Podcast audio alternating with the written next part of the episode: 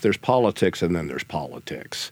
Sometimes politics is the art of the possible, but sometimes it's the art of intervention that screws everything up. That was the voice of John Freemuth, a public policy professor at Boise State University, as well as the Cecil Andrus Endowed Chair of Environment and Public Lands for the Andrus Center for Public Policy.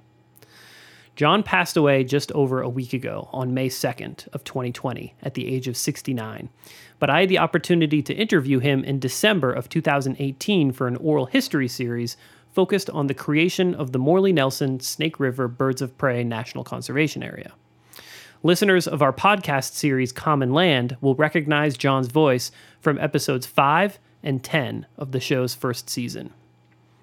Although I only had the chance to talk with him a handful of times, I got a sense of both John's extensive knowledge of public policy as well as his kindness and generosity. John brought a body of knowledge when it comes to public lands that is just unmatched. That's Tracy Andrus, daughter of former four term Idaho governor and Secretary of the Interior, Cecil Andrus. Take the man himself, who was so laid back, easy to talk to. He never had a bad word to say about anybody, and he never made you feel stupid, frankly. And and he knew so much more than you did, but he he had that incredible ability to just have a one-on-one conversation and and you walked away feeling like you'd learned something.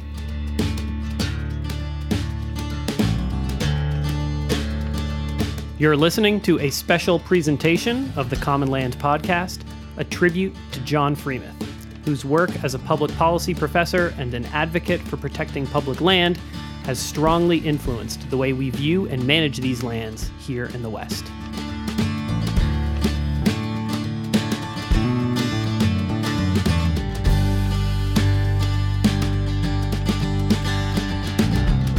John Freemuth grew up in California and got his bachelor's degree from Pomona College in 1972. He spent time working as a high school teacher and coaching cross country, but his education in public lands started when he landed a job as a park ranger. Yeah, I was a ranger at Glen Canyon, or to some people, more like uh, they'd know it as Lake Powell. And so I worked everywhere from Lee's Ferry uh, up and up through the northern part of the park. John then went on to get a doctorate degree from Colorado State University in politics and government, and started working at Boise State University soon afterwards. It was here in Boise that John would meet the man who would later serve as a mentor, Cecil Andrus. The joke I like to tell is he was my boss three times. When I was a ranger, he was Secretary of Interior. Right. He was the big guy way above. and then, of course, I come here at Boise State, and he's running to be governor again. And so I would go to some public events where he'd talk, and like, wow, that's that guy, you know. And then when he left the governorship, I'm at graduation, and he announces that he's opening the Andrus Policy Center at Boise State. Wow, I wonder what that's going to be like. And then, you know, months later, there was a call. Anybody would like to meet with uh, the governor? former governor then, talk about the policy center and their interests. We'll have a meeting, and about five people came. And um, my take was get to work with Cecil Andrus. I mean, it's like getting a PhD in the real world. And I was the only one who kind of followed through on it. Um, and so over time, you know, we developed a relationship where we did these conferences on public lands and other things, national forest, wildfire, and we we just developed a nice working relationship. Um, I kind of feel like I'm the third or fourth wheel as, as a legacy keeper now. There were others who worked with him when he was in office in various places. Chris Carlson, who just passed away, was his uh, a press secretary when he was Secretary of Interior, and then Mark Johnson um, was his chief of staff during the the when he the governor returned for his third and fourth term. So they're sort of the legacy keepers, but I like to play a little role there too. Oh well, John and Dad were very close, and and John always called Dad the boss. But um, but they looked at these issues through the same lens. The mission of the Andrus Center is environment and public lands, education and leadership. And Andrus's career began in education and fighting for kindergarten. Alaska is probably his greatest environmental legacy, but as a someone who once he once President Carter lost Andrus made it clear I'm going back to Idaho. I am not becoming a Beltway guy.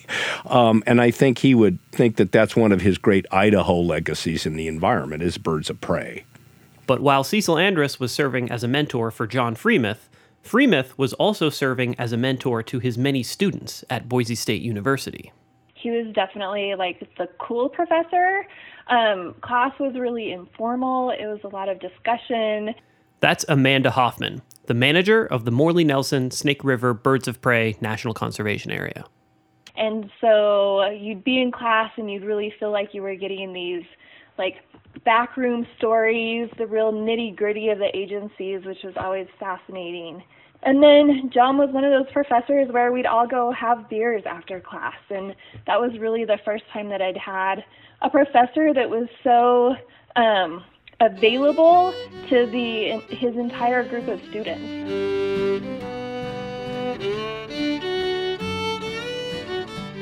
I really did not think I was ever going to be able to get a job for a land management agency.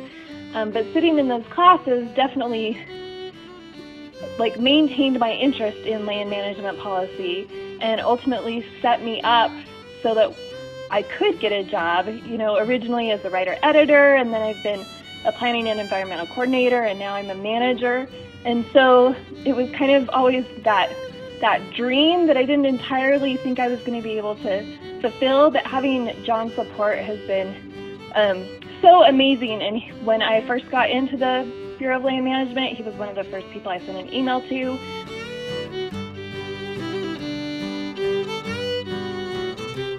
He loved his students, and he believed in their ability to care for the resources that he loved so much and he was really committed to trying to set them up as best he could to work in those agencies.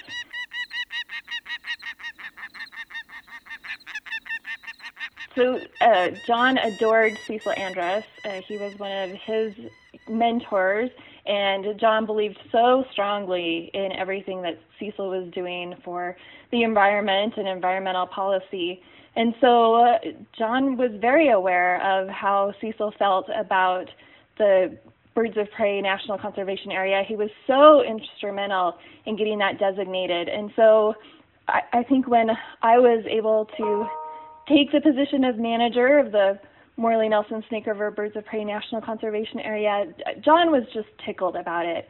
And I think to him that was kind of like a full loop moment. You know, his mentor and idol had really been so instrumental in getting the area designated and now he had a student that was managing it and he just always seemed so proud of that that he was he personally now was able to contribute to something that Cecil Andrus felt so strongly about.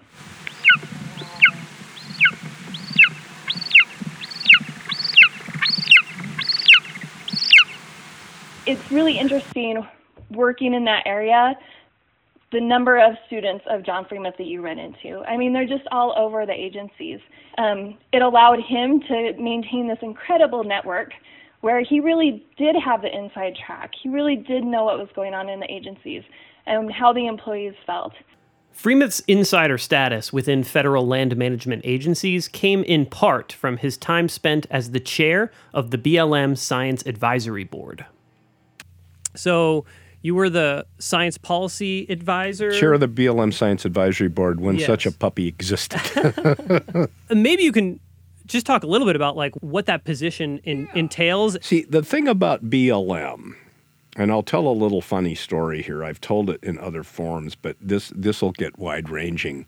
Is when the two Bundy brothers occupied the Malheur Wildlife Refuge and then started complaining about BLM um, you know that store went, story went national because oh, what's this like the old west? Cowboys, Indians, guns, hats, and so I got a call from a couple of guys in Philly, right? And it was a talk show, and I don't think it was public radio. It was just a talk show, and they're great. They're going, they're talking to me, and, and they say, "We don't understand out here why these ranchers are so mad at Black Lives Matter." And I said, "What are you talking? Wait a minute. You mean BLM?" They go, "Yeah." I said, that out here, that's the Bureau of Land Management. And then they go, who are they? And I said, well, you know, the Park Service has 80 million acres it manages, and BLM has about 250 million acres. And, you know, their response was, holy, tell us about that, you know? And I said, well, you're not supposed to know who they are. They're not back there like the Park Service is because you have Shenandoah or you have national forests back there or wildlife refuges, but no BLM. And so um, that was a funny side point, but – um, BLM doesn't have a huge science component to it. It relies on others. A lot of the sage grouse issue was a lot of the research used by BLM is from USGS, United States Geological Survey, and some of the best sage grouse ecologists are were right here in Boise.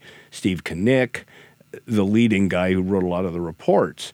And so our role was to help BLM figure out how to market its science needs. We wrote a science strategy which suggested what the role of science is. And the cliche that a lot of people don't get is science is needed to inform, it's necessary, but it cannot make decisions that are really value decisions.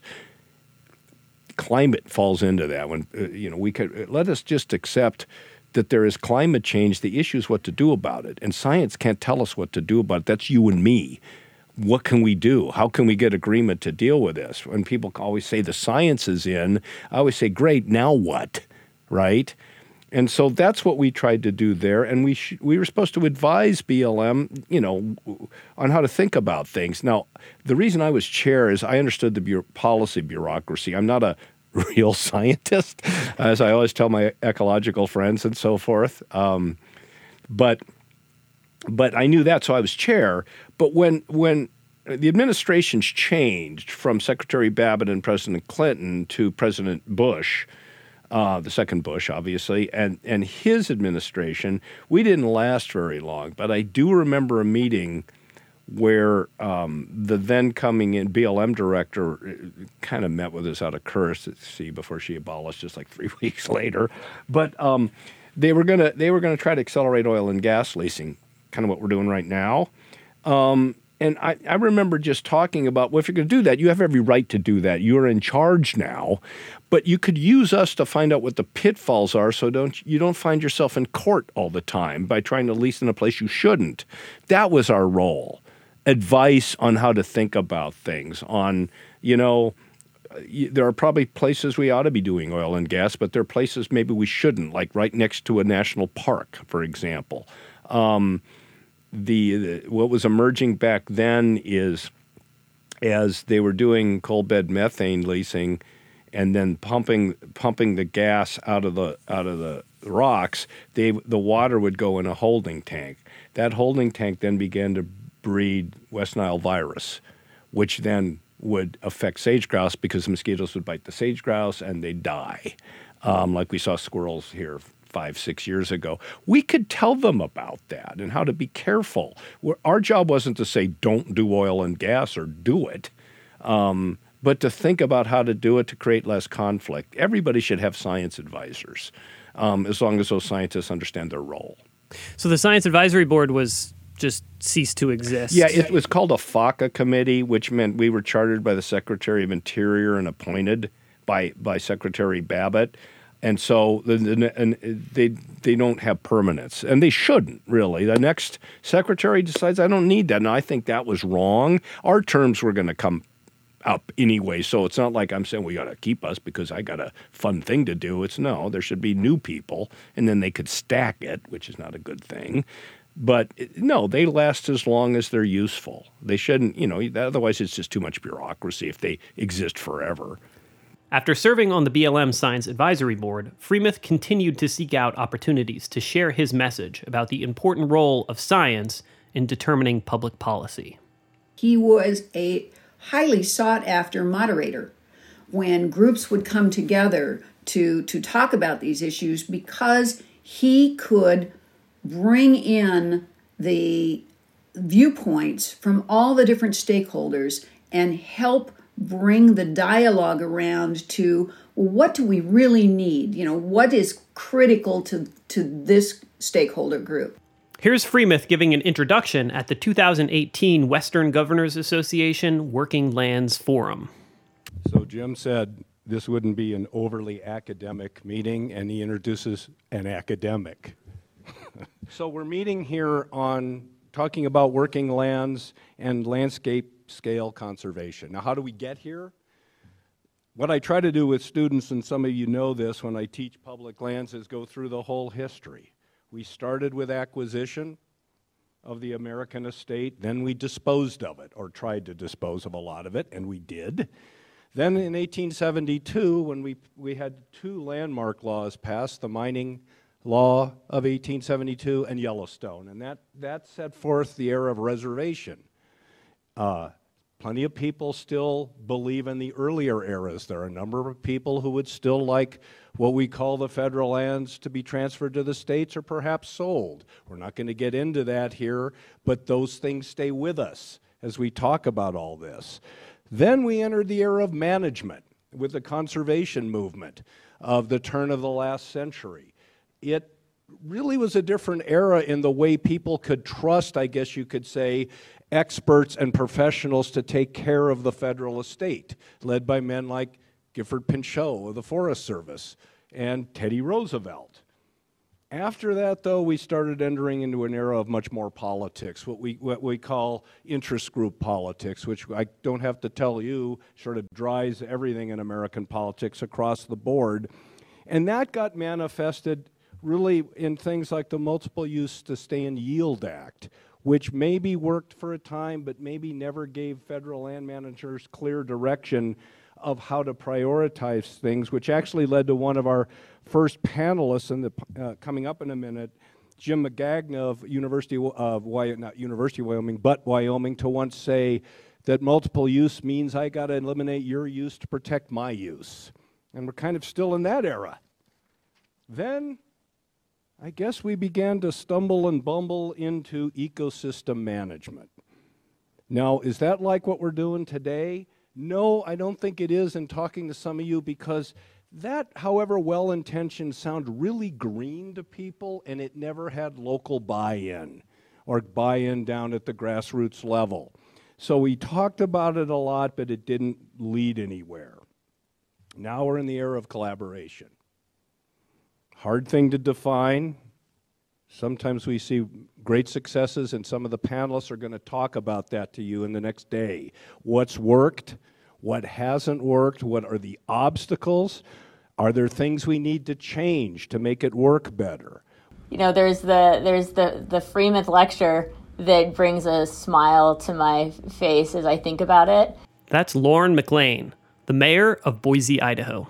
When my husband and I came to visit Boise back in March of 98, we really didn't expect to move here, but we were just taking advantage of an interview he had, and I fell like head over heels in love with this place. And we decided we were going to move here instead of um, head to Seattle as we'd planned. And I was in Seattle, I was planning on going to law school. My husband had a job. And so once we decided in March that we were going to do that, I really wasn't sure what I was going to do. I kind of panicked. And I came back in April to look around to see if I could, you know, find something that would work for me. And someone I knew in Montana had suggested I uh, reach out to John Freemuth. John was actually the first person I met in Boise for me as I was thinking about how I could build a life here.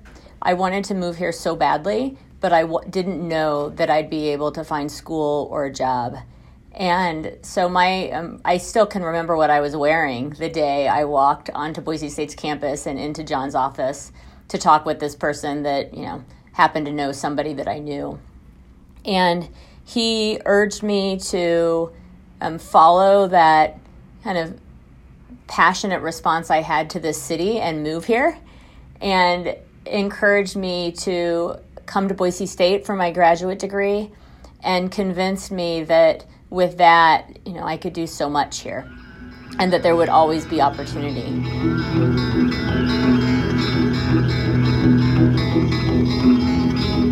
He took us all in. Like he and his family really did. Their their house was open to us at um, you know they'd have different student events for us and we just got to know each other in different ways and through that he would um, push each of us that showed an interest to really dig into issues we cared a lot about um, to ask a lot of questions and to feel really comfortable um, giving voice to um, our beliefs around um, issues and values, and in particular the environment and public lands.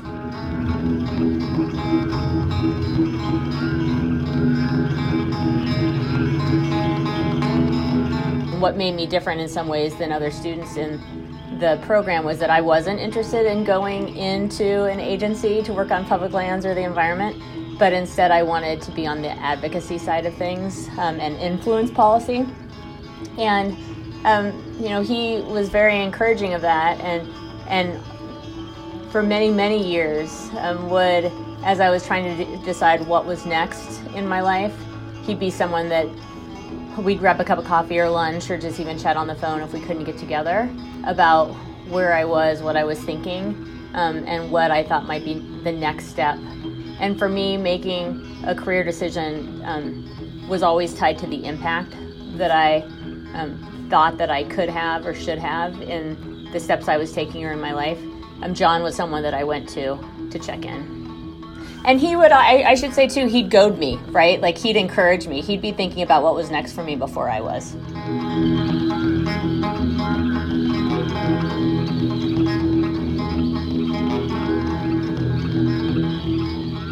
He was a teacher first, right? A professor first.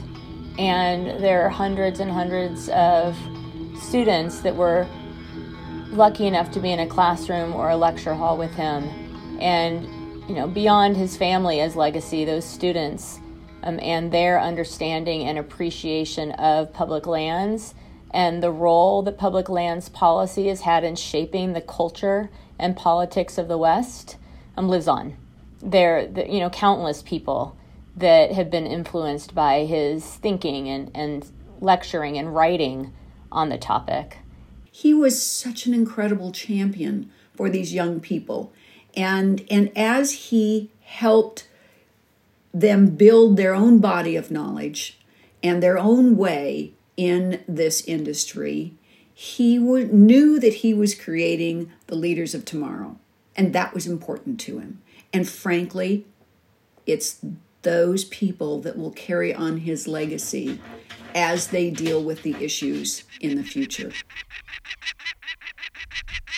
As a former student and as a land management agency employee, I think whether I needed to celebrate or to commiserate, I always knew that John was there. Um, he was smart and kind and curious and approachable and outspoken, and he was everything that you could ask for in a professor and in a mentor and an advocate and a friend. And I will miss him fiercely.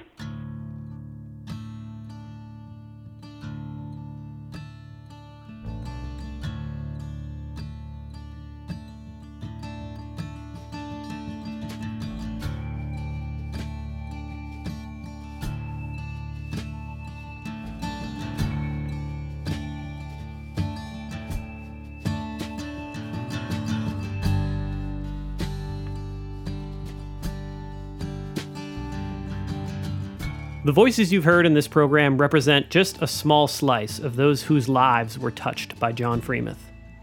Beyond his students and coworkers, John also had a special relationship with many journalists. He was a go to commentator for many news outlets on any topic related to public lands or environmental policy. The popular Idaho Public Television program Outdoor Idaho recently shared that Freemuth holds the record for most appearances on the program. I feel extremely lucky to have had the chance to sit down and interview John on several occasions, and I'll share a few additional segments from that conversation here. I remember being extremely impressed by how John navigated his responses to some of today's most controversial public lands issues. How how concerned are you about efforts to privatize public lands? I don't think that'll ever happen simply because that's what unites uh, a lot of different public land users who may fight over, well, I don't want ORVs here or I don't want this or that. Um, and we see an example of it with these two brothers from Texas who are locking up roads. Now, those weren't public lands, those were private lands that were timber lands that the company sold to these guys, which the, which the folks up in the McCall area um, all used. I mean, those the timber industry they kept the roads open unless they were doing a little logging. And these guys come in, whoop, gates, and so it's pretty easy to argue that if you privatize the federal lands, then that's going to happen a lot more. And of course, you then take the next step to if if you transfer the federal lands to the states to manage. And if there's one thing I'd harp on for all the listeners here is anybody who ever says, well, those lands should be given back to the states is wrong. Idaho ever ne- never had the federal lands. That was a territory first. And then land was granted to Idaho and the rest stayed under federal management. Okay, but if the state and they could be transferred, that's totally constitutionally legal to the state. The state can't afford to manage them like the federal government. So what are they going to do? They're going to sell off some of it. Well, bingo! The minute that starts, you're going to see locked gates. Most people think so. That's why I don't think that's going to happen. People are afraid of privatization, and and the state has great professionals. Don't misunderstand me in the Department of Lands and so forth, but they also manage lands for different purposes, and they don't have the money Mike Simpson, to his credit, once had a Congressional Research Service study done of the cost of managing federal lands in Idaho. It was it was a, a high of 300 million a year. Where on earth is the state going to get that kind of money to do that? Even though they could probably do it a bit cheaper because they just there's less sunk costs with Washington. They're not you know and i think governor otter to his credit and others who were sort of big on that realized we can't do this, but what we'd like is more voice back to the collaborative federalism again. Um, but people need to be vigilant because, like cicadas, this stuff comes back about every 15 years. So you can count on somebody getting on their horse again and going, the states can do a better job, or we ought to let the market do this. It will happen again. Yet I can just show you the times it's happened in American history. It never goes away.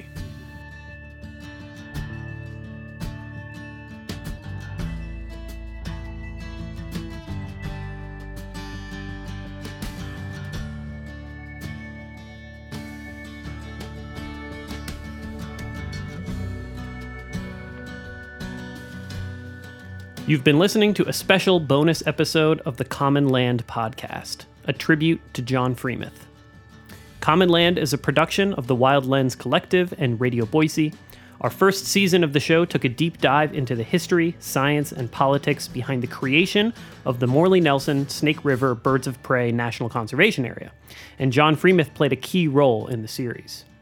Special thanks go out to our partners from this first season of the show the Bureau of Land Management, the Birds of Prey NCA Partnership, the Peregrine Funds Archives of Falconry, and Patagonia. We also would like to give special recognition to the Andrus Center for Public Policy, the organization that John Freemuth helped shape alongside his mentor, Cecil Andrus. This episode was produced by myself, your host, Matt Podolsky. Music is by Like a Rocket, Ragged Coyote, The Great Turtle, and the Idaho Songs Project. You can learn more about the Common Land podcast and see a full list of credits on our website at commonlandpodcast.com.